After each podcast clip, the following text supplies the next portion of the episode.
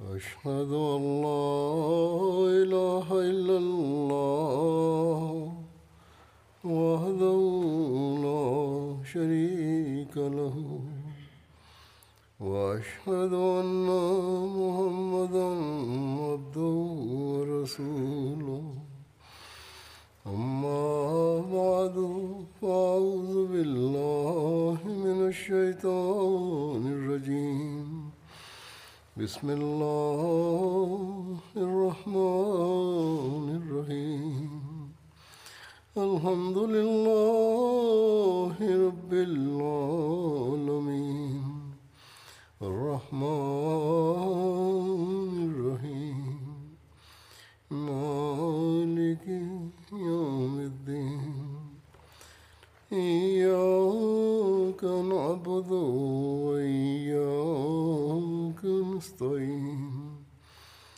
اهدنا الصراط المستقيم صراط الذين أنعمت عليهم غير المغضوب عليهم ولا الضالين. கடந்த நாட்களில் நான் அமெரிக்காவில் சில ஜமாஅத்துகளின் சுற்றுப்பயணத்தில் இருந்தேன். எம்டிஏ வாயிலாகவும் மேலும் ஜமாஅத்தின் எலக்ட்ரானிக் மீடியாவின் வாயிலாகவும் செய்திகள் சென்றடைந்து கொண்டிருந்தன. இந்த சுற்றுப்பயணம் அல்லாஹ்வின் அருளால் சிறப்பாக இருந்தது. எவ்வாறு இருப்பினும் அது தவிர மற்ற உலக சேனல்களும் இதன் கவரேஜ்களை அதிகமாக வழங்கியிருந்தார்கள். எல்லா விதத்திலும் அல்லாஹு தஆலாவின் அருள்களின் காட்சிகள் காண கிடைத்தன. நம்மவர்கள் மீதும் பிறரின் மீதும் இந்த சுற்றுப்பயணம் தூய தாக்கத்தை நிலைவரச் செய்தது. ஒரு ஹாதிம் தனது ஒரு நண்பரிடம், எனது சிந்தனையில் ஜமாஅத் மற்றும் ஹிலாஃபத் பற்றிய சில விஷயங்கள் உருவாகி இருந்தன, சில சிந்தனைகள் இருந்தன. தற்போது இந்த சுற்றுப்பயணத்தின் காரணத்தினால் அது முற்றிலும் தீர்ந்துவிட்டன என்று கூறினார். அவ்வாறே பல தாக்கங்கள் இருக்கின்றன, வலுவான தாக்கங்கள். பிறகு மக்களுடனான பிள்ளைகள், பெண்கள், ஆண்களுடன் சந்திப்புகளுக்கு பிறகு ஏற்பட்டன. அவற்றின் ஒரு நீண்ட பட்டியல் இருக்கின்றது, அதனை நீங்கள் அறிக்கைகளில் அதனை காணலாம். பிறகு சியோனிலும் டாலஸிலும் மற்றும் பைத்துர் ரஹ்மான் மேரிலாண்டிலும் தொழுகைகளில் பெண்கள், குழந்தைகள் மற்றும் ஆண்களின் வருகை அதிகமாக இருந்தது. மேலும் அவர்கள் நான் வரும்போதும் போகும்போதும் தனது உணர்ச்சிகளை வெளிப்படுத்தியதிலிருந்து அவர்களது உள்ளத்தில் ஹிலாஃபத்துடனான நேசம் மற்றும் தொடர்பு மற்றும் கலப்பற்ற தன்மை மற்றும் விசுவாசம் வெளிப்படையாக தென்பட்டன.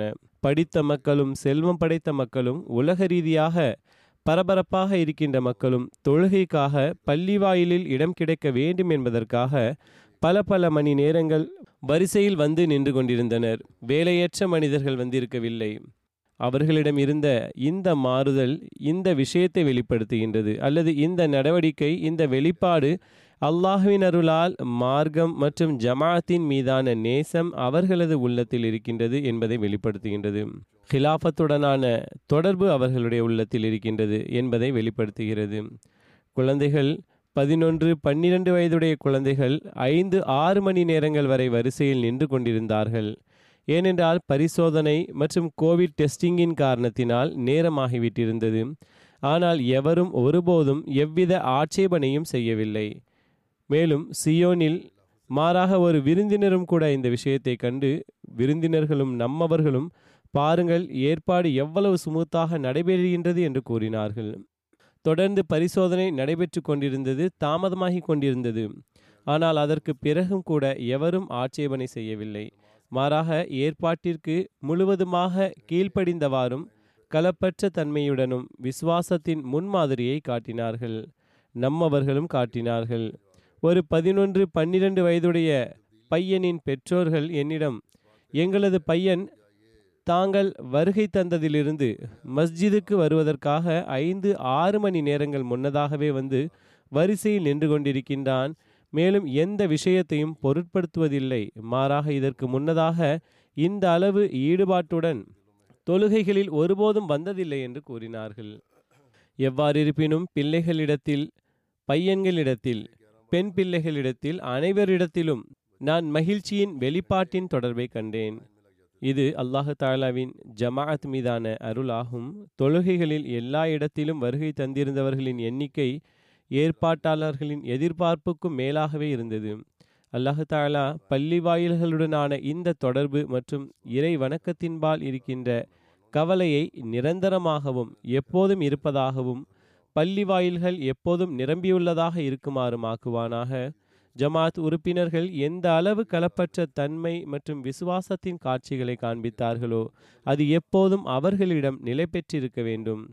அமெரிக்கா போன்ற நாடுகள் குறித்து மக்களது எண்ணம் என்னவென்றால் மக்கள் மார்க்கத்தை மறந்துவிடுகிறார்கள் என்பதாகும். ஆனால் எனக்கு பெரும்பாலானோரிடம் இதன்பால் கவனமும் கவலையும் தென்பட்டது. பொருள் தியாகத்தில் பலவீனமானவர்களாக உள்ளவர்களும் தங்களுக்காகவும் தங்களது பிள்ளைகளுக்காகவும் சந்ததிகளுக்காகவும் மார்க்கத்துடனும் ஹிலாஃபத்துடனும் ஒன்றியிருக்க குறிப்பாக துவாவிற்காக விண்ணப்பித்திருந்தார்கள். இதே போன்று அல்லாஹு தாலா அமெரிக்காவின் ஜமாத் உறுப்பினர்களின் களப்பற்ற தன்மையையும் மற்றும் விசுவாசத்தையும் எப்போதும் அதிகரித்து கொண்டே செல்வானாக. அதே போன்று லஜ்னா, ஹுத்தாம், அன்சார் மாறாக பிள்ளைகளும் இந்நாட்களில் அதிக உழைப்புடனும் தங்களது டியூட்டிகளை செய்து வந்தார்கள். ஆண்களும் பெண்களும் பல நாட்கள் விழித்திருந்து ஆயத்தங்களை செய்துள்ளார்கள். வருகையும் எல்லா இடத்திலும் அல்லாஹு தாலாவின் அருளால் நான் கூறியது போன்று அதிகமாக இருந்தது. ஆயிரக்கணக்கானவர்களாக இருந்தார்கள்.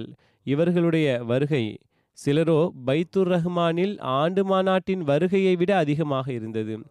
ஆனால் மிகவும் சிறந்த ஏற்பாட்டு முறையில் அவர்கள் தங்களுடைய பணியை நிறைவேற்றினார்கள்.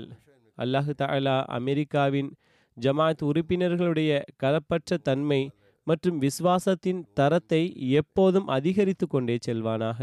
மேலும் அல்லாஹு தாலா இந்த மாறுதலை தற்காலிகமானதாக அன்றி நிரந்தரமானதாக ஆக்குவானாக. தற்போது நான் மாற்றார்களின் சில தாக்கங்களை எடுத்துரைப்பேன்.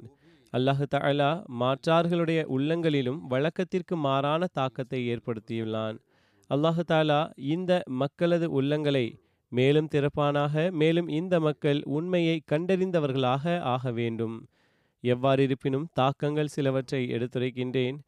சியோனில் கட்டப்பட்டுள்ள ஃபத்ஹே அசீம் பள்ளிவாயில் பற்றி அங்கு நடந்த நிகழ்ச்சியில் 161 முஸ்லிம் அல்லாத மற்றும் ஜமாத்தை சாராத விருந்தினர்கள் கலந்து கொண்டார்கள்.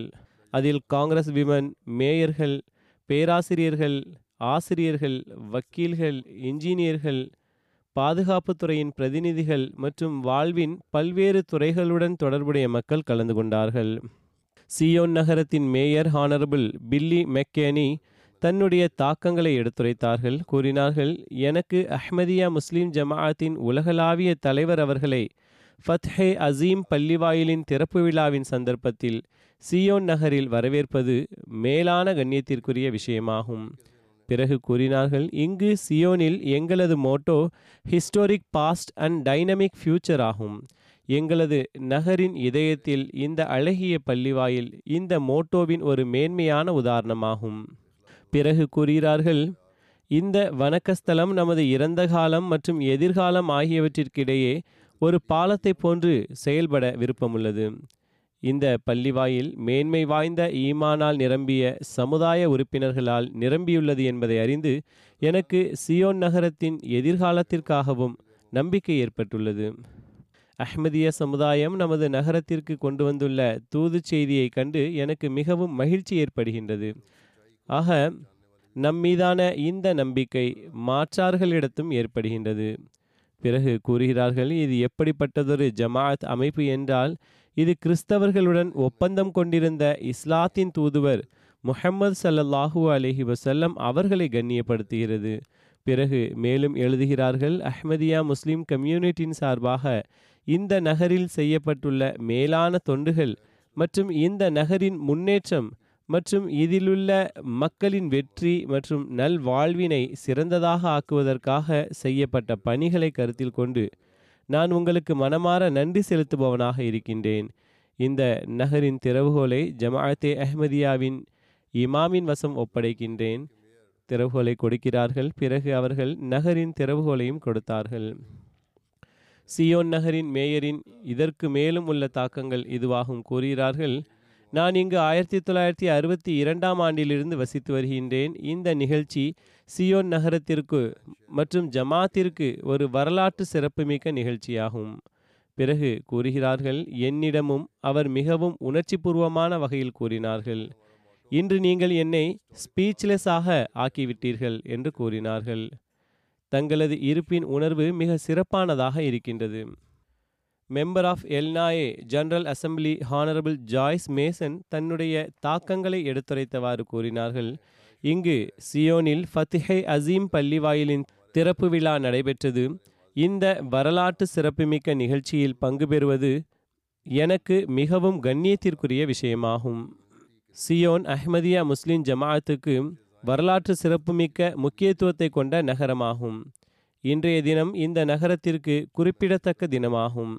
சியோன் கடந்த நூற்றாண்டின் ஆரம்பத்தில் அலெக்சாண்டர் டூயி அவர்களால் அடிக்கல் நாட்டப்பட்ட நகரமாக இருக்கின்றது. இதனை ஒரு தியோக்ரட்டிக் இறையாட்சி நகரமாக ஆக்க விரும்பினார். இதன் வாயில்கள் அவரை ஏற்றுக்கொள்பவரை தவிர மற்ற அனைவருக்காகவும் மூடப்பட்டிருந்தது. ஆனால் இன்று சியோன் நகரமானது பல்வேறு சமயத்துடன் தொடர்புடைய மக்களுடைய வீடாகும். மேலும் இந்த பள்ளிவாயில் காழ்ப்புணர்ச்சி கொண்டவர்களுக்கு எதிரான நம்பிக்கையாளர்களின் துவாக்களது வெற்றியின் அடையாளமாகும். நான் அஹ்மதியா முஸ்லிம் கம்யூனிட்டிக்கு இந்த மாபெரும் வெற்றிக்காக வாழ்த்துக்களை தெரிவிக்கின்றேன். மற்றவர்களுக்கும் இந்த போட்டி பற்றி நன்கு தெரிந்துவிட்டது. பிறகு கூறினார்கள், அஹ்மதியா ஜமாஅத்தின் இமாம் அமைதியை பரப்புவதில் ஒரு ஈடுபாடுள்ள முஸ்லிம் வழிகாட்டி ஆவார்கள். பிறகு அவர்கள் கூறினார்கள், அவர்கள் அமைதியை நிலைநாட்டுவதை வலியுறுத்தியவாறு உலகம் முழுவதிலும் உள்ள சட்ட வல்லுநர்கள் மற்றும் இதர வழிகாட்டிகளுடன் பேச்சுவார்த்தை நடத்தியுள்ளார்கள். பிறகு எழுதுகிறார்கள், சியோன் நகரத்தின் நற்பாகியமாகும் அமைதியை விரும்புகின்ற மேலும் மற்றவர்களுக்கு தொண்டாற்றுகின்ற ஜமாஅத் இங்கே நிலை பெறுவதற்கு மேலும் இவ்வளவு அழகிய பள்ளிவாயிலை கட்ட தீர்மானித்திருக்கின்றது. என்னுடைய மனமார்ந்த ஆசை என்னவென்றால், இந்த பள்ளிவாசல் இந்த நகரம் மட்டுமின்றி மாறாக நாலாபுரமும் நம்பிக்கையின் கதிராக ஆக வேண்டும். நான் இந்த பள்ளிவாயில் திறப்பு விழாவிற்கு இந்த சமுதாயத்திற்கு வாழ்த்துக்களை தெரிவித்தவாறு சட்டசபையில் ஒரு தீர்மானத்தை முன்வைக்கப் போகிறேன். பிறகு டாக்டர் கேட்ரினா லேண்டிஸ், இவர் Landis Foundation for Human Rights and ஜஸ்டிஸின் தலைவராவார், கூறுகிறார்கள், நான் எப்போதெல்லாம் ஜமாஅத் உறுப்பினர்களை சந்திக்கிறேனோ அப்போதெல்லாம் என்னுடைய ஆன்மீகம் மேம்படுவதாக எனக்கு உணர்வு ஏற்படுகின்றது. பிறகு கூறுகிறார்கள், இங்கு சியோனில் நடந்த முபாஹலா பற்றி கேள்விப்பட்டு மிகவும் ஆச்சரியம் ஏற்படுகின்றது. அக்காலகட்டத்தில் இத்தனைக்கும் மொபைல் ஃபோன், கம்ப்யூட்டர் மற்றும் இதர தொலைத்தொடர்பு சாதனங்கள் இல்லாமல் இருந்தது. அந்நேரமும் இந்த போட்டி எந்த அளவுக்கு பிரசித்தி பெற்றுள்ளது. ஒருபுறம் டாக்டர் ஜான் டூயின் கருத்து அது பகைமை மற்றும் பரஸ்பர வேற்றுமை மற்றும் காழ்ப்புணர்ச்சியை அடிப்படையாக கொண்டிருந்தது. மற்றும் ஒரு கருத்தாக அஹ்மதியா முஸ்லிம் ஜமாஅத்தின் நிறுவனர் மிர்சா குலாம் அஹமது சாஹிப் அவர்களுடையதாக இருந்தது. அது பரஸ்பர மரியாதை மற்றும் மென்மையை அடிப்படையாக கொண்டிருந்தது. மேலும் அவர் எப்படிப்பட்ட மனிதராக இருந்தார் என்றால், அவர் இதன் விளைவை முழுவதுமாக அல்லாஹ்வின் கையில் விட்டு வைத்திருந்தார். பிறகு விளைவை நாம் அறிவோம், இந்த முபாஹலாவில் யாருக்கு வெற்றி கிடைத்தது என்று. மேலும் நிச்சயமாக இப்போது திறப்பு விழா நடக்க இருக்கின்றது. இந்த பள்ளிவாயிலுக்கு ஃபத்ஹே அசீம் என்று பெயர் வைக்கப்பட்டிருக்கின்றது. இதன் பொருளும் ஒரு மகத்துவமிக்க வெற்றி என்பதாகும். இது இந்த முபாஹலாவில் அஹ்மதிய ஜமாஅத்தின் பங்கில் கிடைத்த வெற்றியாகும். மேலும் கூறுகிறார்கள், ஆனால் என்னை பொறுத்தவரை அது அஹ்மதிய ஜமாஅத்திற்கு கிடைத்ததன்று, மாறாக மனித நேயத்திற்கும் கிடைத்த வெற்றி என்று கூற வேண்டும். ஏனென்றால் இதனால் பரஸ்பர கண்ணியம், நேசம் மற்றும் பொறுமையும் வெற்றி பெற்றுள்ளது. இதற்கான விளைவை நாம் தற்போது இந்த ஜமாஅத்தில் காண்கின்றோம். பிறகு கூறுகிறார்கள், இன்று எவ்வாறு நாம் இங்கு இந்த அழகிய மற்றும் அமைதி நிறைந்த சூழலில் அமர்ந்திருக்கின்றோம், அங்கு பாகிஸ்தானில் அமர்ந்திருக்கின்ற தங்களது மார்க்கத்தின் காரணத்தினால் தினமும் எடுத்துரைக்க முடியாத அளவுக்கு அநீதிகளை, கடுமைகளை, வெறுப்புகளை எதிர்கொண்டிருக்கின்ற அஹ்மதிகளையும் நினைவில் கொள்ள வேண்டும். அவர்கள் காலத்தின் அரசாங்கம் இருந்தபோதும் தங்களை தனித்தவர்களாக உணர்கிறார்கள். பிறகு சியோனின் முன்னாள் கமிஷனர் ஆம்ஸ் மேனிக் சாஹிப் தனது தாக்கங்களை வெளிப்படுத்துகிறார்கள். கூறுகிறார்கள், என்னை பொறுத்தவரை உங்களது போதனைகள் எல்லா விஷயங்களையும் உள்ளடக்கியதாக இருக்கின்றன. மேலும் உலகிற்கு இதனை பற்றி அதிகமாக விழிப்புணர்வூட்ட வேண்டும். என்னை பொறுத்தவரை இது இன்றைய நாட்களில் உலகின் அழகு வாய்ந்த ரகசியமாகும். நான் என் முன் மேசையில் இருக்கின்ற புரோஷரை பார்க்க முடிகின்றது. அதில் நீதி, நேர்மை, உள தூய்மை மற்றும் அன்பின் தூது செய்தி என்று உள்ளது. இவைதான் உலகத்திற்கு தேவையான விஷயங்களாக இருக்கின்றன. வெறுப்புணர்வை முடித்துவிட்டால் உலகம் சொர்க்கத்தை போன்று ஆகிவிடும். எனது கருத்தாவது, இந்த தூது செய்தியை முழு உலகமும் கேட்க வேண்டும். உலக பிரச்சனைகளுக்கு இது ஒன்றே தீர்வாகும். புரொஃபசர் கிரீக் கான்சிடன், இவர் ரசூலுல்லாஹி ஸல்லல்லாஹு அலைஹி வஸல்லம் அவர்களுடைய வாழ்க்கை பற்றிய ஒரு நூலையும் எழுதியுள்ளார்கள். இந்த புரொஃபசர் கிறிஸ்தவராவார், மேலும் மிக உறுதியானவராவார். கூறுகிறார், நான் காலத்தின் ஹலிஃபா அவர்கள் என்னுடன் பழைய நண்பரை போன்று சந்தித்ததனால் மிக உணர்ச்சி வசப்பட்டவனாகிவிட்டேன். ஜமாஅத்தின் இமாமின் சொற்பொழிவு எனக்கு மிகவும் பிடித்திருந்தது. இதனால் இஸ்லாம் பற்றிய எனது அறிவு அதிகரித்துள்ளது. எனக்கு இந்த சொற்பொழிவின் சொற்கள் கிடைத்தால் நான் அதனை எனது அடுத்த நூலில் பயன்படுத்தி கொள்வேன். பிறகு கூறுகிறார்கள், ஜமாஅத்தின் இமாம் அவர்கள் மிகவும் அழகான முறையில் எளிமையான சொற்களில் இந்த சொற்பொழிவை ஆற்றியுள்ளார்கள். இதனை அனைவரும் எளிதில் புரிந்து கொள்ள முடியும். பிறகு கூறுகிறார்கள், அதில் அனைத்து மனிதர்களும் கண்ணியத்துடன் நடந்து கொள்வது, பரஸ்பரம் மரியாதை கொடுப்பது, சகிப்புத்தன்மை, நல்லொழுக்கம் மற்றும் பிறரை மதித்தல் ஆகியவற்றை கருத்தில் கொள்ள கவனமூட்டியுள்ளார்கள். இது குறிப்பாக எனக்கு பிடித்திருந்தது. பிறகு கூறுகிறார்கள், தாங்கள் உண்மையில் எங்கள் அனைவரையும் ஒருவர் மற்றவருடன் அன்பாக இருப்பதன்பால் அழைக்கின்றீர்கள். இவர்கள் ஜும்ஆ பேருரையும் கேட்டார்கள். அங்கு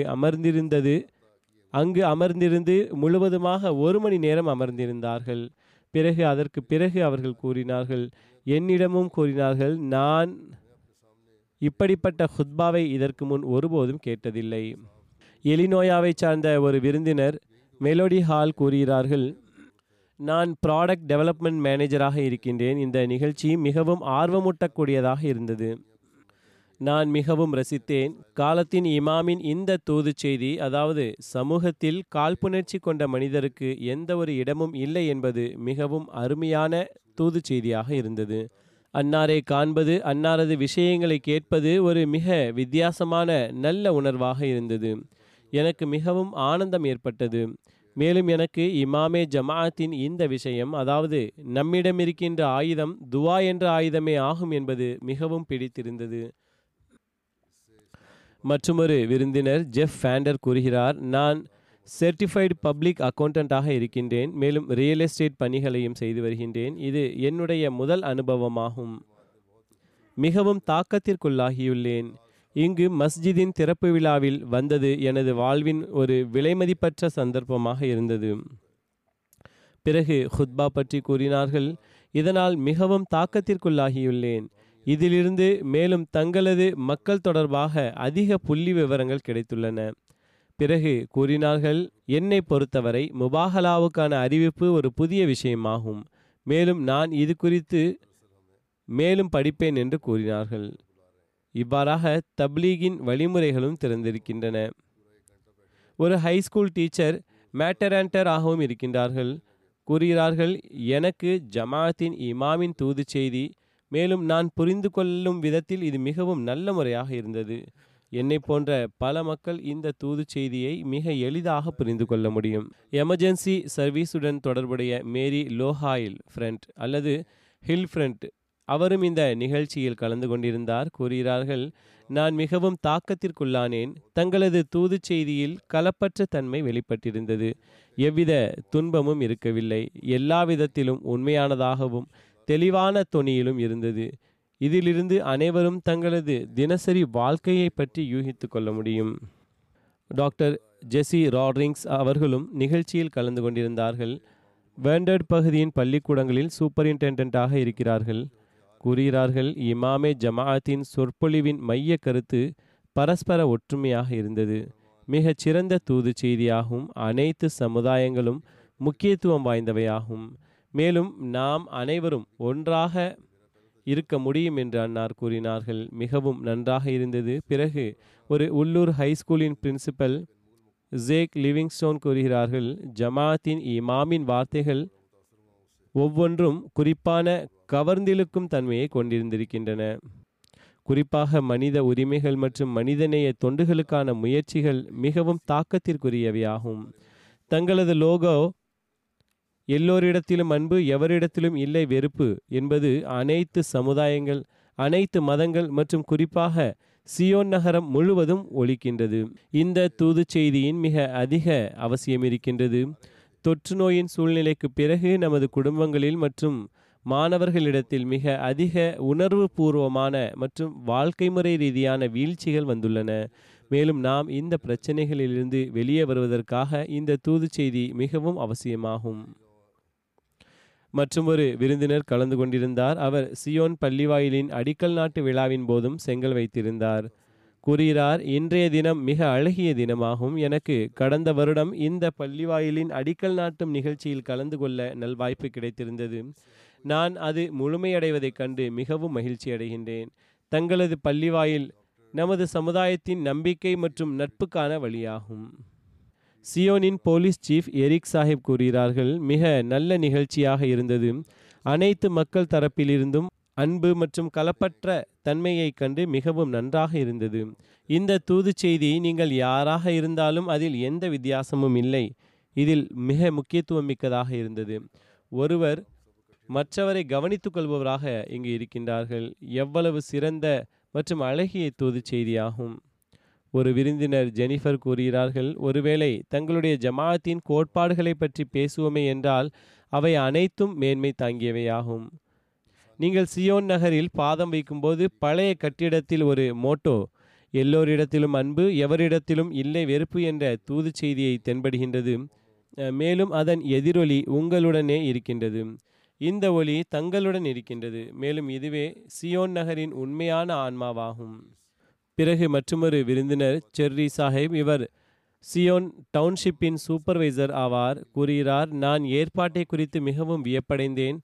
நான் தாங்கள் தங்களது இந்த நோக்கத்தில் வெற்றி பெற்றுள்ளீர்கள் என்பதனால் மிகவும் மகிழ்ச்சி அடைகின்றேன். பிறகு மற்றொரு விருந்தினர் கூறுகிறார், நம்மிடையே தங்களை போன்றதொரு லட்சக்கணக்கான மக்களின் பிரதிநிதித்துவத்தை கொண்டுள்ள மேலும் மக்களை ஒருவருக்கொருவர் ஒன்றிணைக்கின்ற வழிகாட்டி இருக்கின்றார் என்பதை அறிந்து மிகவும் நன்றாக இருக்கின்றது. நாம் அனைவரும் ஒன்றே ஆவோம். மேலும் எல்லா மதத்திற்கும் முக்கியத்துவம் உள்ளது என்ற தலைப்பில் தாங்கள் பேசுகிறீர்கள். இந்த புது செய்தி மிக சிறந்ததாகவும் தாக்கத்திற்குரியதாகவும் இருக்கின்றது.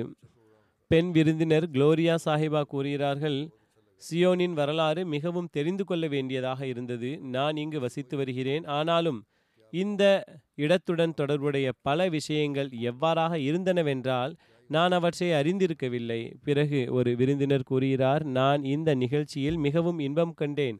மேலும் இந்த தூது செய்தி என்னை மிகவும் தாக்கத்திற்குள்ளாக்கியுள்ளது. நான் தங்களது மோட்டோ எல்லோரிடத்திலும் அன்பு, எவரிடத்திலும் இல்லை வெறுப்பு என்பது பற்றி அறிந்துள்ளேன்.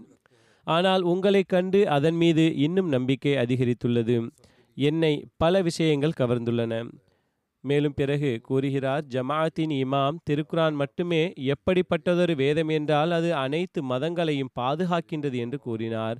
நான் இந்த புதிய விஷயத்தை கற்றுள்ளேன். எனக்கு முன்பு இது பற்றி தெரியாது. பிறகு ஒரு இந்தியன் ப்ரொஃபஸர் ஷபானா சங்கர் சாஹிபா அவர்கள் என்னை சந்தித்தார்கள். ஸ்டேட் யூனிவர்சிட்டி ஆஃப் நியூயார்க்கின் ப்ரொஃபஸர் ஆவார்கள். அப்துல்சலாம் ரீசர்ச் சென்டர் இத்தாலியிலும் ரீசர்ச் செய்திருக்கிறார்கள். சில நாட்கள் இவர்கள் கானாவிலும் வசித்து வந்துள்ளார்கள். அவர்கள் தனது கருத்தை வெளிப்படுத்துகிறார்கள். தாங்கள் கானாவிலும் இருந்தீர்கள், ஆனால் தங்களது பணி உயிருடன் இருக்கின்றது. இதனை ஒரு விஷயத்தில் எங்கோ கூறினார்கள். ப்ரொஃபஸர் கூறினார்கள், ஆப்பிரிக்காவில் அஹ்மதியா கேர்ள்ஸ் ஸ்கூலில் கல்வி பயின்ற பல ப்ரொஃபஸர்களுடன் அவர்கள் பேசி உரையாற்றியுள்ளார்கள். இது பெண்களுக்கான மிகச் சிறந்த பள்ளிக்கூடமாகும். இவர் ஆப்பிரிக்காவில் ஜமாஅத்தின் கல்வி தொண்டுகள் மற்றும் வரலாற்றை மேம்படுத்த விரும்புகிறார். மேலும் மேற்கு ஆப்பிரிக்க அஹ்மதிகள் பற்றி ஒரு நூலை எழுத விரும்புகிறார்கள். ப்ரொஃபஸர் இவ்வாறு கூறினார்கள், உள்ளூர் மொழி மற்றும் மொழியாக்கம் செய்பவரிடமிருந்து பயன்பெற ஜமாஅத்தின் ஒத்துழைப்பு வேண்டும். எவ்வாறிருப்பினும் அவர்களுக்கு நான் எங்கெல்லாம் தங்களுக்கு உதவியும் தேவை இருக்கின்றதோ இன்ஷா அல்லாஹ் நாங்கள் உங்களுக்கு உதவுவோம் என்று கூறியுள்ளேன். மேலும் கானா மட்டுமின்றி மற்ற நாடுகளையும் தாங்கள் இணைத்து கொள்ள வேண்டும் என்று நான் கூறினேன். பிறகு டாலஸில் பைத்துல் இக்ராமின் பள்ளிவாயிலின் திறப்பு விழா நடைபெற்றது. இந்த நிகழ்ச்சியில் 140 முஸ்லிம் அல்லாத மற்றும் ஜமாத் அல்லாத விருந்தினர்கள் கலந்து கொண்டார்கள். அவர்களில் அரசியல்வாதிகள், மருத்துவர்கள், பேராசிரியர்கள், ஆசிரியர்கள், வக்கீல்கள், பொறியாளர்கள், பாதுகாப்புத் துறையினர்களின் பிரதிநிதிகள் மற்றும் பல்வேறு துறைகளுடன் தொடர்புடைய விருந்தினர்கள் கலந்து கொண்டார்கள். ஹெலன் நகரின் சிட்டி கவுன்சிலிங் உறுப்பினர் கால் பிளேமினிஷ் இவர்தான் நகரின் திறவுகோலை வழங்கினார். இவர் தனது உணர்ச்சிகளை வெளிப்படுத்தியவாறு கூறினார், இன்று மஸ்ஜித் பைத்துல் இக்ராமின் திறப்பு விழா வரலாற்று சிறப்புமிக்க நிகழ்ச்சியில் கலந்து கொள்வது மிகவும் பெருமைக்குரிய விஷயமாகும். நான் மேயர் மற்றும் ஆலன் நகரின் அனைத்து சிட்டி கவுன்சில் சார்பாகவும் அஹ்மதிய ஜமாத்துக்கு இந்த மாபெரும் வெற்றியின் வாழ்த்துக்களை தெரிவித்துக் கொள்கிறேன். மேயர் 2 நாட்கள் முன்னதாக என்னை சந்திக்க வருகை தந்தார்கள். பள்ளிவாயிலில் சந்தித்தார்கள். மேலும் தான் நாட்டிலிருந்து வெளியே செல்வதாகவும் எனவே வருகை தர முடியாது என்றும் தனது பிரதிநிதியை அனுப்ப வேண்டும் என்றும் தனது வருத்தத்தை கூறினார். நன்கு பழகுபவராக இருந்தார் அந்த மேயர் சாஹிபும். பிறகு மேயருடைய பிரதிநிதி எழுதுகின்றார், நான் அஹ்மதிய ஜமாத்தின் இந்த தொண்டுகளை ஏற்றுக்கொள்கிறோம். அதில் ஏழைகளுக்கு உணவு விநியோகம் செய்தல், தேவையுடையவர்களுக்கு ஆடையினை ஒன்று திரட்டுதல், மேலும் பல மற்ற சந்தர்ப்பங்களில் இந்த பகுதியின் தேவையுடையவர்களுக்கு உதவி செய்வது ஆகியவை அடங்கும்.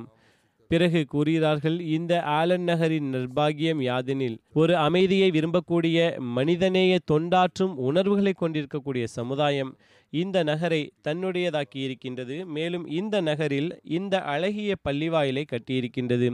என்னுடைய விருப்பம் யாதெனில் இந்த பள்ளிவாயில் இந்த நகருக்கானதாக மட்டுமில்லாமல் மாறாக இந்த அனைத்து பகுதிகளுக்காகவும் ஒரு நம்பிக்கையின் கதிராக நிறுவ வேண்டும். ஆலன் நகரம் இதுவும் டாலஸ் நகருடன் முற்றிலும் ஒன்றிணைந்துள்ள நகரமாகும். தற்போது அநேகமாக அதன் அங்கமாகவே ஆகிவிட்டது. இறுதியில் அவர்கள் மேயர் மற்றும் ஆலன் நகரின் கவுன்சில் சார்பாக நகரத்தின் திறவுகோலையும் வழங்கினார்கள். ப்ரொஃபஸர் டாக்டர் ராபர்ட் ஹேண்ட், இவர் Southern Methodist University பெர்க்கின் school of தியாலஜியில் குளோபல் தியாலஜிக்கல் துறையின் டைரக்டர் ஆவார்கள். நிகழ்ச்சியில் பங்கு பெற்றிருந்தார்கள். கூறுகிறார்கள், அஹ்மதிய ஜமாத்திற்கு நன்றி செலுத்த விரும்புகிறேன். தாங்கள் மெத்தடிஸ்ட் யூனிவர்சிட்டியிலிருந்து என்னையும் என்னுடன் இருந்தவர்களையும் இன்றைய வரலாற்று சிறப்புமிக்க நிகழ்ச்சியில் கலந்து கொள்ள அழைப்பு விடுத்துள்ளீர்கள். இது எங்களுக்கு மிகவும் பெருமைக்குரிய விஷயமாகும். மேலும் கூறுகிறார்கள், ஜமாத்தின் தலைவர் அஹ்மதிய ஜமாத்தின் இமாம் இந்த 2 சிறப்புகளை மேம்படுத்துவதற்காக அர்ப்பணிக்கப்பட்டுள்ளார்கள். அவற்றில் முதலாவது மத சுதந்திரம் மற்றும் 2வது மதங்களுக்கிடையே பேச்சுவார்த்தை நடத்துதல். இந்த 2 சிறப்புகளுக்கும் தங்களுக்கிடையே ஆழமான தொடர்புண்டு. ஏனென்றால் மார்க்கங்களுக்குள் பரஸ்பர புரிதல் இல்லை என்றால், பரஸ்பர கண்ணியம் இல்லை என்றால் வேற்றுமையின் குரலுக்கு வலிமை கிடைக்கின்றது. மேலும் நான் இந்த விஷயத்தின் அடிப்படையில் கூறுகின்றேன், என்னுடைய பருவ வாழ்க்கையின் பாதி இது எப்படிப்பட்ட நாடுகளில் கழிந்தனவென்றால் அங்கு மார்க்கம் சிறுபான்மையாக இருந்தது. பிறகு கூறுகிறார்கள், வரலாற்று சாட்சியாகும் அஹ்மதியா ஜமாஅத்தை அநீதிக்கு இலக்காக ஆக்கியுள்ளார்கள். இதன் காரணத்தினால்தான் இந்த ஜமாஅத் மார்க்க சுதந்திர முயற்சிகளில் முதல் வரிசையில் இருக்கின்றது. மேலும் இந்த விஷயம் எப்போது வரை நாம் ஒருவர் மற்றவருடன் கண்ணியத்துடனும் திறந்த சிந்தனையுடனும் நடந்து கொள்ளவில்லையோ நாம் பிரிவினைகளை கட்டுப்படுத்த முடியாது. மேலும் மேலும் எதிர்மறை நடவடிக்கைகளை சமுதாயத்திலிருந்து முடிவுக்கு கொண்டு வர முடியாது. பிறகு Republican congressman honourable Michael Mekong தனது கருத்துக்களை எடுத்துரைத்தார்கள். கூறுகிறார்கள், உலகில் 3 மார்க்கங்கள் யூதம், கிறிஸ்தவம் மற்றும் இஸ்லாம் இப்ராஹிம் அவர்களுடன் தனது வரலாற்றை இணைக்கின்றன. மேலும் பிறகு என்னிடம் அவர்கள் கூறினார்கள், தங்களுடைய கோட்பாடால் இப்ராஹிம் அலைஹிஸ்லாம் அவர்களுடன் தொடர்புடைய இந்த 3 மதங்களும் சாந்தியில் நிலை பெற்றிருக்க வேண்டும். இந்த விஷயத்தின் அனுபவம் அஹ்மதி ஜமாத்தை தவிர வேறு யாருக்கு அதிகமாக இருக்க முடியும்? பிறகு கூறினார்கள், எனக்கு ஜமாத்தின் இமாமுடன் ஹஸ்ரத் ஈசா அலைஹிஸ்லாம் மற்றும் ஜமாத்தே அஹ்மதியாவின் போதனை இஞ்சிலின் புதிய ஏற்பாடு பற்றி பேச சந்தர்ப்பம் கிடைத்தது. அவர்களுடன் பேச்சு நடந்து கொண்டிருந்தது. மேலும் இந்தியாவில் இயேசு என்ற இந்த நூலும் அவர்களிடம் இருந்தது. கூறுகிறார்கள், நான் பாதி புத்தகம் படித்து விட்டேன். மேலும் படித்து கொண்டிருக்கின்றேன். மிகவும் ரசனை மிக்கதாகும். நான் மேலும் ஆராய்ச்சி செய்வேன். பல புதிய விஷயங்களை கூறுகிறார்கள் எனக்கு தெரிய வந்திருக்கின்றன. இந்த நூலிலிருந்து ஹசரத் ஈசா அலை இஸ்லாம் அவர்கள் தொடர்பாக நன்கு படித்த மனிதராவார். மேலும் மார்க்கத்துடன் ஆர்வம் கொண்டிருக்கின்றவராவார். எவ்வாறு இருப்பினும் கூறுகிறார்கள், புதிய ஏற்பாடு மற்றும் இஞ்சில் பற்றி பேச சந்தர்ப்பம் கிடைத்தது, அதில் எவ்வித சந்தேகமும் இல்லை. அஹ்மதிய ஜமாத்திடம் இருந்து சாந்தி, கருணையுள்ளம் மற்றும் நேசம் பற்றி பல விஷயங்கள் கற்றுக்கொள்ள முடியும். நான் கேத்தலிக்காக வளர்ந்தேன். நான் தற்போது அமெரிக்கா காங்கிரஸில் அஹ்மதியா கோக்ஸின் சேர்மன் ஆவேன். இவர்கள் நமது ஜமாத் சார்பாக பேசக்கூடிய குரலை எழுப்பக்கூடிய மக்களாவார்கள். இந்த கமிட்டியின் சேர்மன் இவராவார். குறிப்பாக உலகம் முழுவதிலும் கூறுகிறார்கள், குறிப்பாக உலகத்தில் சமுதாயத்தை பரப்ப மற்றும் சமுதாயங்களுக்கு இடையே ஒற்றுமையை உருவாக்க, வன்முறையற்ற தீவிரவாதத்தை முறியடிக்கும் வறுமையை முடிவுக்கு கொண்டு வர, உலக பொருளாதார சமத்துவம், மனித உரிமைகளுக்கான மேலும் உலக மத சுதந்திரத்திற்கான தங்களது முயற்சிகளை பாராட்டுகின்றோம். பிறகு கூறுகிறார்கள், பல்வேறு அஹ்மதி முஸ்லிம்களை இலக்காக்கி கொலை செய்து கொண்டிருக்கிறார்கள். இந்த தொடரும் அநீதியின் கதைகளுக்கு பிறகும் இமாமே ஜமாத் மற்றவர்களுடன் பழிவாங்கும் கடின நடவடிக்கைகளை செய்வதிலிருந்தும் தடுத்துள்ளார்கள். இது ஒரு மாபெரும் செயலாகும். பிறகு கூறினார்கள், இமாமே ஜமாத் அவர்கள் அடிக்கடி உலக தலைவர்களுக்கு உண்மையான மற்றும் முழுவதுமான அமைதிக்காக நீதியை நிலைநாட்டுவது அவசியமாகும் என்று புரிய வைத்துள்ளார்கள். அநீதி இழைக்கப்பட்ட சமுதாயங்களின் உரிமைகளுக்காக குரலை எழுப்பியுள்ளீர்கள். இவ்வாறாக தனது கருத்துக்களின் வெளிப்பாட்டை எடுத்துரைத்தார்கள். அவர்கள் மிக நீண்ட வெளிப்பாடாக அது இருக்கின்றது. ஒரு விருந்தினர் டாம் பெர்ரி கூறுகிறார்கள், நான் ஜமாத்தின் இமாமுக்கு நன்றி செலுத்த விரும்புகிறேன். அவர்களது தூது செய்தி, விருந்து உபசரிப்பு, பரஸ்பர ஒற்றுமை இவை அனைத்தும் மிகவும் நன்றாக இருந்தது. சந்தேகமின்றி இது ஒரு அருளாகும். தொழுகைகள் அல்லது மதத்தை தவிர ஒருவர் மற்றவரது நன்மைகளுக்காக அதிகம் பணிபுரிய வேண்டும். வாழ்க்கையை மதிக்க வேண்டும். வாழ்க்கையுடன் நேசம் வேண்டும். மனிதர்களுக்கு கண்ணியமளிக்க வேண்டும். மனிதர்களுடன் நேசம் வேண்டும். இப்படிப்பட்ட சமூகத்தில் எந்த ஒரு மனிதருக்கும் கூலி கொடுக்க வேண்டியதில்லை என்பதை இது வெளிப்படுத்துகின்றது. அனைவரும் ஒன்றிணைந்து பணியாற்ற வேண்டும். இதுவே ஹலிஃபாவின் தூது செய்தியாகும். தினசரி தூங்குவதற்கு முன்பு மேலும் காலையில் எழுவதற்கு பிறகு இதனை மீண்டும் மீண்டும் உச்சரிக்க வேண்டும். மேலும் இதே தூது செய்தியை பரப்ப வேண்டும். இதே தூது செய்தியை நமது பிள்ளைகளுக்கும் புரிய வைக்க வேண்டும். ஏனென்றால் நாம் இல்லாதபோது அவர்கள் இந்த தூது செய்தியை தொடர முடியும். நான் தங்களுக்கு மீண்டும் நன்றி செலுத்திக் கொள்கிறேன். பிறகு ஒரு முஸ்லிம் விருந்தினர் இருந்தார். சுல்தான் சௌத்ரி சாஹிப் கூறுகிறார், இமாமே ஜமாத் அவர்கள் அனைத்து உலகங்களுக்கும் அமைதியின் தூது செய்தியை வழங்கினார்கள். இது என்னை பொறுத்தவரை ஒரு சிறந்த தூது செய்தியாகும். இது மிக அவசியமானதாக நான் கருதுகின்றேன். முஸ்லிம்களுக்கு எதிரான இந்த அச்சத்தை களைய வேண்டும். அவர்கள் இங்கு இதனை பிடித்து கொள்வார்கள். அவர்கள் தெளிவாக கூறுகிறார்கள், முஸ்லிம்களை முடித்துவிட யாரும் சூழ்ச்சி செய்யவில்லை, எவரும் முயற்சி செய்யவில்லை. எனவே முஸ்லிம்கள் எவ்வித போர் திட்டத்தையும் வகுக்க வேண்டியதில்லை. நார்த் சர்ச் பிரஸ் ஃபெட்ரைனிலிருந்து ஒரு விருந்தினர் வந்தார். டியூட்லி மேக்கார்டு சாஹிபா வந்திருந்தார்கள். பெண்மணி ஆவார்கள். கூறுகிறார்கள், ஹலீஃபாவை கண்டு அவர்களது விஷயத்தை கேட்டு மிகவும் நிம்மதி கிடைத்தது. உலக அமைதிக்காக இவ்வாறு முயற்சி செய்தவாறு எவரையும் காணவில்லை. மிகச் சிறந்த உணர்வாகும். ஒருவேளை மக்கள் தங்களுடைய சுயநலத்தை அண்டை அயலார் மீது ஆதிக்கம் செலுத்துவதற்கு அல்லது வேறு பகுதியை கைப்பற்றுவதற்கு அல்லது எவர் மீதும் அநீதி இழைக்கும் அஜெண்டாவுக்கு பதிலாக இந்த தூது செய்தியை கேட்டால் உலகில் அமைதி ஏற்பட முடியும். நாம் சமாதானத்தை வலியுறுத்தும் இன்னும் சொற்பொழிவுகளை கேட்டால் நன்றாக இருக்கும்.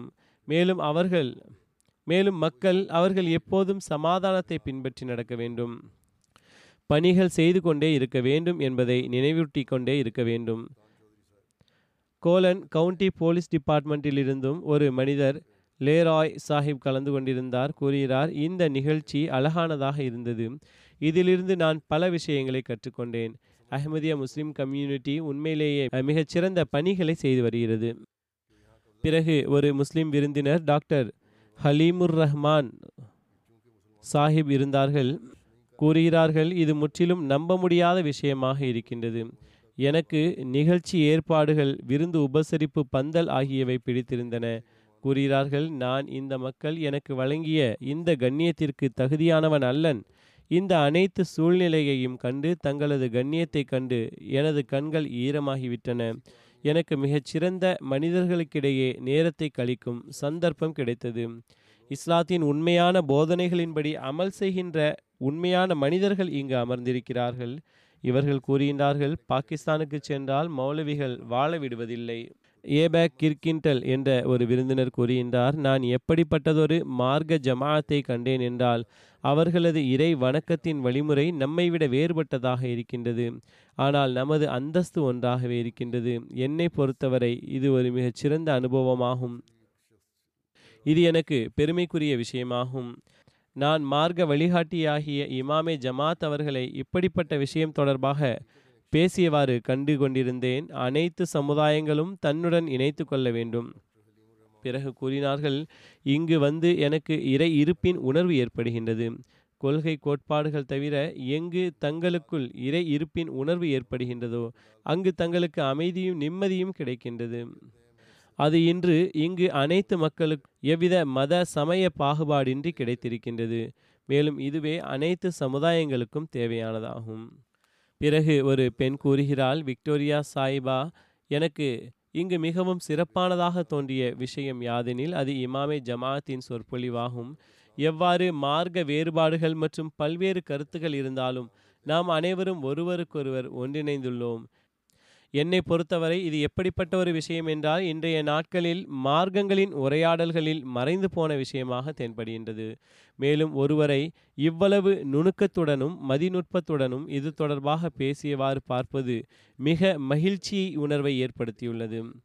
தத்தமது மத கொள்கைகளில் முரண்பாடுகள் இருந்தும் அனைத்து மனிதர்களும் ஒருவர் மற்றவருடன் ஒன்றிணைந்துள்ளார்கள்.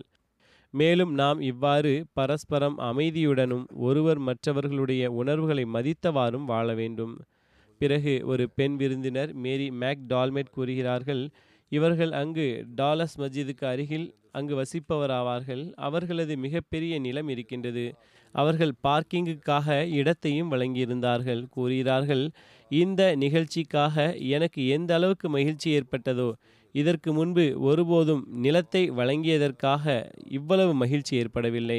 மிகவும் தூய உள்ளம் படைத்த உயரிய நற்பண்புகளை கொண்ட பெண்மணி ஆவார்கள்.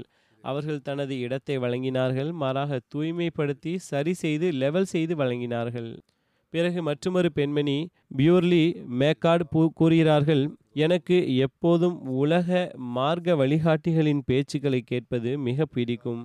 அவர்கள் மக்களுக்கு தொடர்ந்து அமைதியின் தேவை, பரஸ்பர முரண்பாட்டை களைதல் மற்றும் நேசத்தின் பக்கம் அழைத்து கொண்டே இருப்பார்கள். எப்போதும் இப்படிப்பட்ட தூது செய்தியை கேட்டு சந்தோஷம் ஏற்படுகின்றது. எனக்கு தனிப்பட்ட முறையில் இந்த ஜமாஅத்துடன் எவ்வித அச்சமும் இல்லை. மேலும் மற்றவர்களது அச்சத்திற்கான காரணமும் புரிந்து கொள்ள முடியவில்லை. ஏனென்றால் இந்த ஜமாஅத் மிகவும் நேசம் கொள்ளக்கூடிய, உணர்வுகளை மதிக்கக்கூடிய, எப்போதும் பொதுநல தொண்டுகளை செய்யக்கூடிய ஜமாஅத் ஆகும். ஒருவேளை ஏதேனும் அச்சம் இருந்தால் அப்போது இந்த ஜமாஅத்தின் பொதுநல தொண்டுகள் மற்றும் வெற்றி பணிகளை கண்டு உடனடியாக அது கலைந்து விடுகின்றது. பிறகு ஜோஷ்வா என்ற பெயரை கொண்ட ஒரு விருந்தினர் கூறுகின்றார், இன்று இந்த ஆரம்ப நிகழ்வில் எனக்கும் மற்ற சீனியர் பாதிரிமார்களுக்கும் அழைப்பு விடுக்கப்பட்டது. இந்த நிகழ்ச்சியில் கலந்து கொண்டுள்ளேன். மக்களுடன் பேசுவதற்கான வாய்ப்பு கிடைத்திருக்கின்றது. நான் இங்கு எவ்வாறு மதிநுட்பத்துடன் அமைதி, ஒற்றுமை மற்றும் நீதியை பற்றி பேசப்படுகின்றது என்பதை பற்றி ஆமோதிக்கின்றேன். பல்வேறு சமுதாயங்கள், நாகரீகங்களைச் சார்ந்த மக்களும் இருக்கின்றார்கள் என்ற உணர்வும் ஏற்படுகின்றது. ஆனால் அவர்களும் நமது வாழ்க்கைகளில் இறைவனது இருப்பு மற்றும் மனிதர்களுடனான நேசம் பற்றி பேசுகிறார்கள்.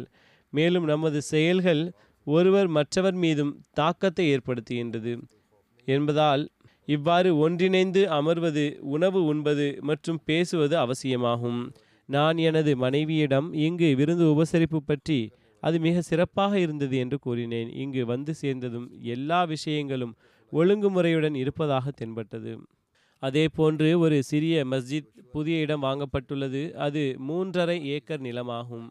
பில்டிங்கும் மிக பெரியதாகும் அதில். ஆனால் மஸ்ஜித் இல்லை, மாறாக கட்டிடம் அங்கு வாங்கப்பட்டிருந்தது. ஃபோர்ட் வொர்த் ஒரு இடம் 50-60 மைல் தொலைவில், வேலஸிலிருந்து 50-55 மைல் தொலைவில் உள்ளது. அங்கும் சென்றிருந்தோம். இடமோ 5.5 ஏக்கராகும், 3.5 ஏக்கர் அல்ல. மேலும் 13,000 சதுர அடி கொண்ட ஒரு கட்டிடமும் அங்கு இருக்கின்றது. மல்டி பர்பஸ் ஹால் ஆகும். அலுவலகங்கள் இருக்கின்றன, லோபேஸ் உள்ளன. எவ்வாறிருப்பினும் இங்கு பள்ளிவாயிலின் வடிவத்தை கொண்டு வருவதற்காக ஒரு கும்பமும் 2 மினாராக்களும் கட்டுவதற்கான நிகழ்ச்சி ஏற்பாட்டு இருக்கின்றது. இது நல்ல இடமாகும். அங்கும் ஜமாத்தான தொழுகைகள் நடைபெறுகின்றன. நல்ல இடமாகும். எனக்கும் அங்கு மக்ரிப் மற்றும் இஷா தொழுகைகளுக்கான சந்தர்ப்பம் கிடைத்தது. ஒரு விருந்தினர் ஆபக் அர்கஸ் சாஹிப் ஃபோர்ட் வொர்த்தில் வசிக்கின்றார். டேலஸ் பள்ளிவாயிலின் திறப்பு விழாவிலும் கலந்து கொண்டிருந்தார்.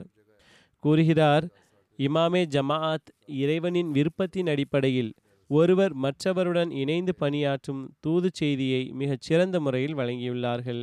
அமைதி மற்றும் நியூக்ளியர் போரிலிருந்து பாதுகாப்பிற்கான தூது செய்தி எங்களுக்கு மிக முக்கியத்துவம் வாய்ந்ததாக இருக்கின்றது. அவர்களது தூது செய்தியான இந்த போரில் யாரெல்லாம் பங்கு பெறுகிறார்களோ அவர்கள் அழிவில் விழுந்து விடுவார்கள் என்பது மிக அருமையாக இருந்தது. பிறகு ஃபோர்ட் வொர்த்திலிருந்தே ஃபர்ஸ்ட் யுனைடெட் மேத்தோடட் சர்ச்சின் உறுப்பினரும் அங்கு வருகை தந்திருந்தார். டேலஸிலேயே அது இருக்கின்றது. கூறுகிறார்கள், தூது செய்தி மிகவும் அருமையாக இருந்தது. ஒவ்வொருவரும் ஹலீஃபாவின் இந்த தெளிவான தூது செய்தியை அவசியம் கேட்க வேண்டும். உரை நிகழ்த்தும் விதமும் அருமையாக இருந்தது. சொற்பொழிவை கேட்டு ஒரு மகிழ்ச்சி ஏற்படுகின்றது. நான் அவர்களது பேச்சை மீண்டும் கேட்ட பிறகு ஹைஸ்கூல் மினிஸ்ட்ரியின் ஒரு டீச்சர் கூறுகிறார்கள், ஹலீஃபாவின் 2 விஷயங்கள் குறிப்பாக என் மீது மிகவும் தாக்கத்தை ஏற்படுத்தியது. அதில் ஒன்று, அவர்கள் சமூகத்திற்குள் இஸ்லாம் பற்றி உண்மையிலேயே இடஒதுக்கீடு உள்ளது என்ற விஷயத்தை ஒப்புக்கொண்டார்கள். மேலும் ஒரு ஆசிரியையாக நான் இந்த விஷயங்களை எனது மாணவர்களிடம் பல முறை கண்டு வருகின்றேன். 2வது விஷயம் நான் ஒப்புக்கொண்டது அது காலத்தின் ஹலீஃபாவின் நியூக்ளியர் ஆயுதங்களை பயன்படுத்துவது தொடர்பான எச்சரிக்கையாக இருந்தது.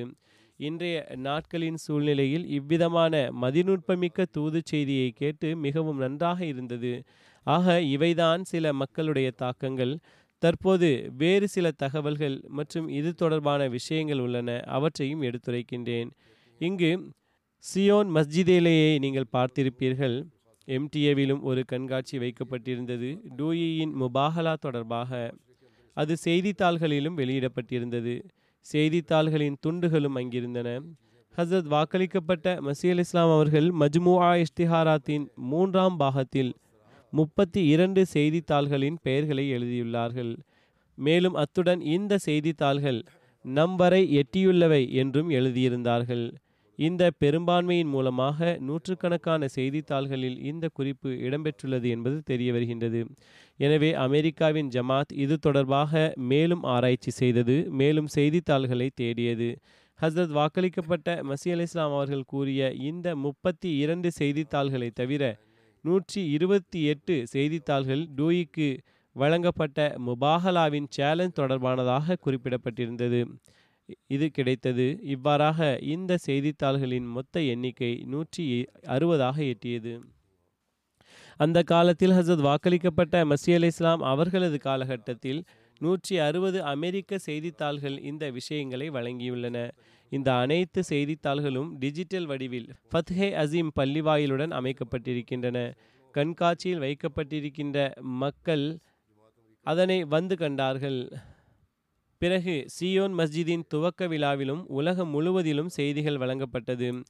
American news agency Associated Press எனது சியோன் சுற்றுப்பயணம் பற்றி மற்றும் ஃபத்ஹே அசீம் பள்ளிவாயிலின் துவக்க விழா பற்றி கட்டுரைகளை வெளியிட்டுள்ளது. அதன் தலைப்பு 2 Prophets Century Old Prayer inspire Zion mosque, அதாவது சியோன் மஸ்ஜிதின் அடிக்கல் 2 நபிமார்களுக்கு இடையே ஒரு 100 ஆண்டு பழமையான முபாஹலா என்பதாகும். இந்த மீடியா அவுட்லெட்ஸின் வெப்சைட்டின் அடிப்படையில் ஏறக்குறைய பாதி பேர் அதன் வாசகர்களாவார்கள். இந்த கட்டுரை ஒட்டுமொத்தமாக உலகின் 13 நாடுகளின் 412 அவுட்லெட்ஸ் மற்றும் செய்தித்தாள்களில் வெளிவந்துள்ளன.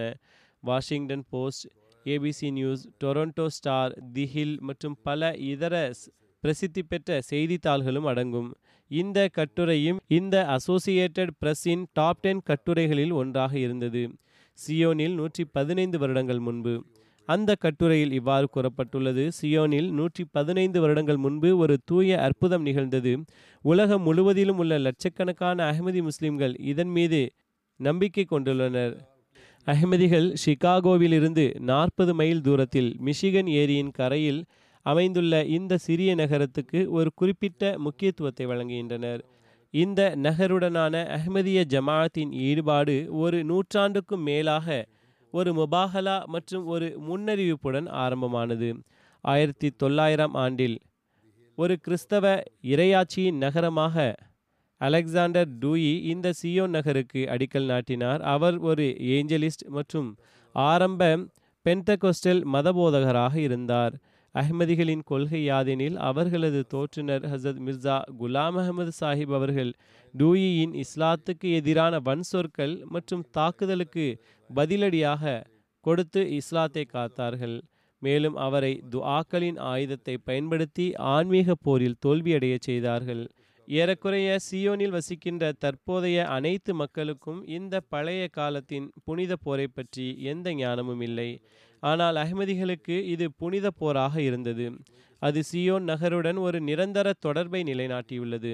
மேலும் உலகம் முழுவதிலும் உள்ள ஆயிரக்கணக்கான அஹ்மதி முஸ்லிம்கள் இந்த 100 ஆண்டின் பழைய அற்புதங்களை நினைவு கூறுவதற்காக, மேலும் சியோன் நகரின் வரலாறு மற்றும் அவர்களது கொள்கைகளின் ஒரு முக்கிய மைல்கல்லாக விளங்குகின்ற இந்த நகரின் முதல் அஹ்மதிய மஸ்ஜிதின் துவக்க விழாவை கொண்டாடுவதற்காக இந்நகரில் ஒன்று கூடியுள்ளார்கள்.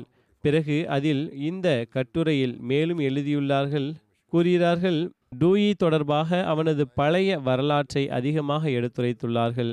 பிறகு அந்த செய்தித்தாள் கூறுகிறது, அவர்களது தோற்றுனர் 1835ஆம் ஆண்டு பிறந்தார். அவர் சீர்திருத்தவாதியாக இருந்தார். அவரை பற்றிய நற்செய்தியை இஸ்லாத்தின் தோற்றுனர் வழங்கியிருந்தார்.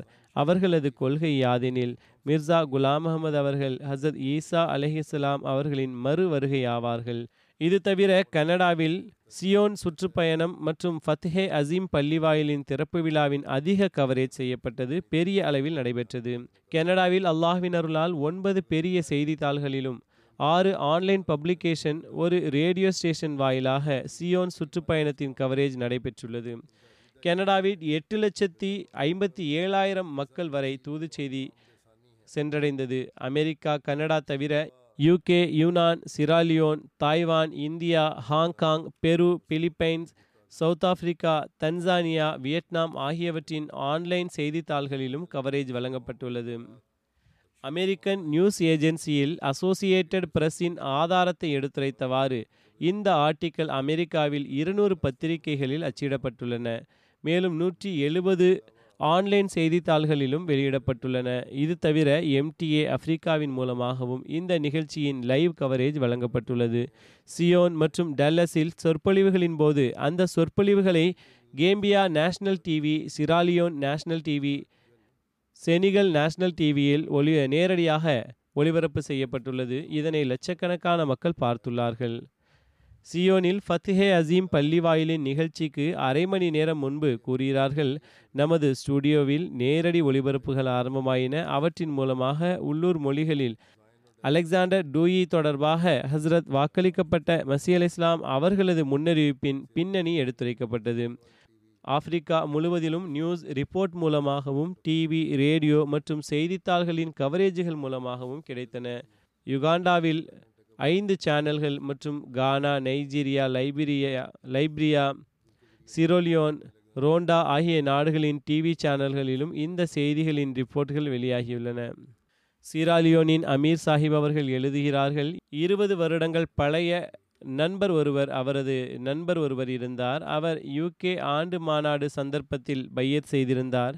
இவ்வருடம் சியோனின் நிகழ்ச்சியை கண்டபோது அவர் கூறினார், நான் பையத் செய்த தினத்தன்று இரவு மிகவும் கவலை ஏற்பட்டது. பையத் செய்வதில் எனக்கு இவ்வளவு தாமதம் ஏன் ஏற்பட்டது என்று சிந்தித்தேன்.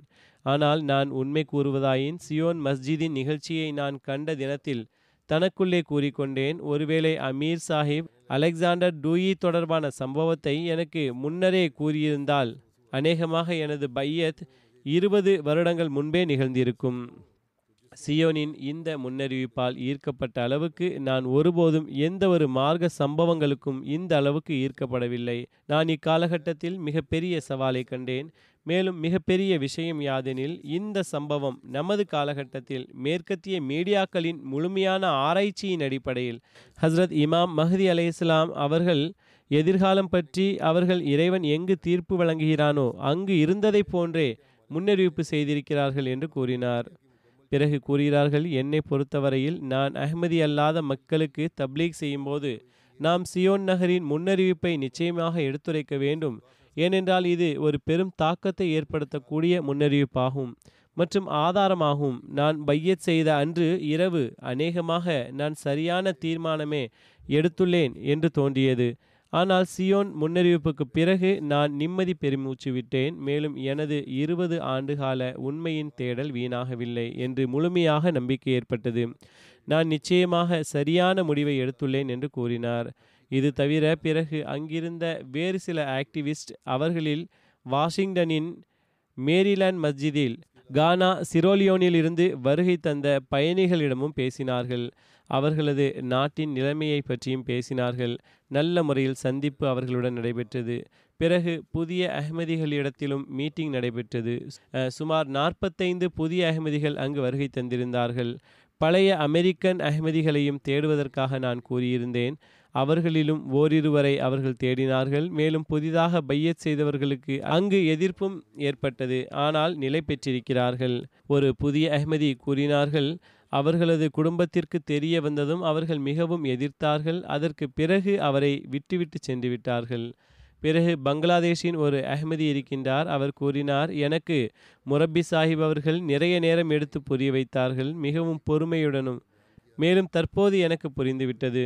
மேலும் பிறகு மிகவும் உணர்ச்சி பெருக்குடன் அவர்கள் மற்ற புதிய அஹ்மதிகளுக்கு, நான் இஸ்லாம் அஹ்மதியத்தை இப்போது புரிந்து கொண்டேன். மேலும் நான் உங்களுக்கு கூறுகிறேன், சரியான இஸ்லாம் இதுவே ஆகும். எனவே ஒருபோதும் அதனை விட்டுவிடாதீர்கள் என்று கூறினார். ஒரு புதிய அமெரிக்கன் அஹ்மதி கிறிஸ்டோஃபர், அவர் கிறிஸ்தவத்திலிருந்து அஹ்மதியாக ஆகியுள்ளார். அவர்கள் பையத்துக்காக விண்ணப்பித்திருந்தார். எனவே பையத்தும் நடைபெற்றது. மேலும் பையத் குறித்தும் அங்கு மக்கள் மீது நல்ல தாக்கங்கள் ஏற்பட்டன. அஹ்மதிகள் பழைய அஹ்மதிகளாக இருந்தவர்கள் அல்லது இருக்கின்றவர்கள் பல புதிய மக்களும் அங்கு வந்திருந்தார்கள். பல்வேறு நாடுகளில் இருந்து வந்த பாகிஸ்தானி அகதிகளும் இருந்தார்கள். அவர்களுக்கும் பையத் செய்வதற்கு வாய்ப்பு கிடைத்தது. மேலும் மிகவும் உணர்ச்சிமிக்க சூழ்நிலை இதன் காரணத்தினால் உருவானது. எவ்வாறு இருப்பினும் அல்லாஹ்வின் அருளால் ஒட்டுமொத்தமாக அல்லாஹ் தாலா இந்த சுற்றுப்பயணத்தை எல்லா விதத்திலும் தனது அருள்களால் நிரப்பினான். அல்லாஹ் தாலா எப்போதும் இனிமேலும் வழங்கி கொண்டே செல்வானாக.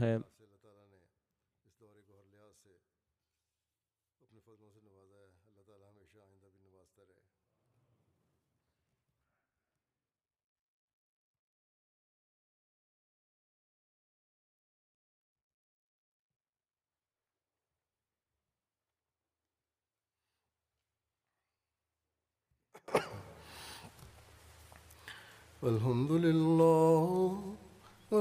لله نحمده ونستعينه ونستغفره ونؤمن به ونتوكل عليه ونعوذ بالله من شرور أنفسنا ومن سيئات أعمالنا من يهده الله فلا مضل له ومن يضلل فلا هادي له ونشهد أن لا إله إلا الله ونشهد أن محمدا عبده ورسوله عباد الله رحمكم الله إن الله يأمر بالعدل والإحسان وإيتاء ذي القربى وينهى عن الفحشاء والمنكر والبغي يعظكم لعلكم تذكرون اذكروا الله يذكركم وادعوه يستجب لكم وَلَذِكْرُ اللَّهِ أَكْبَرُ.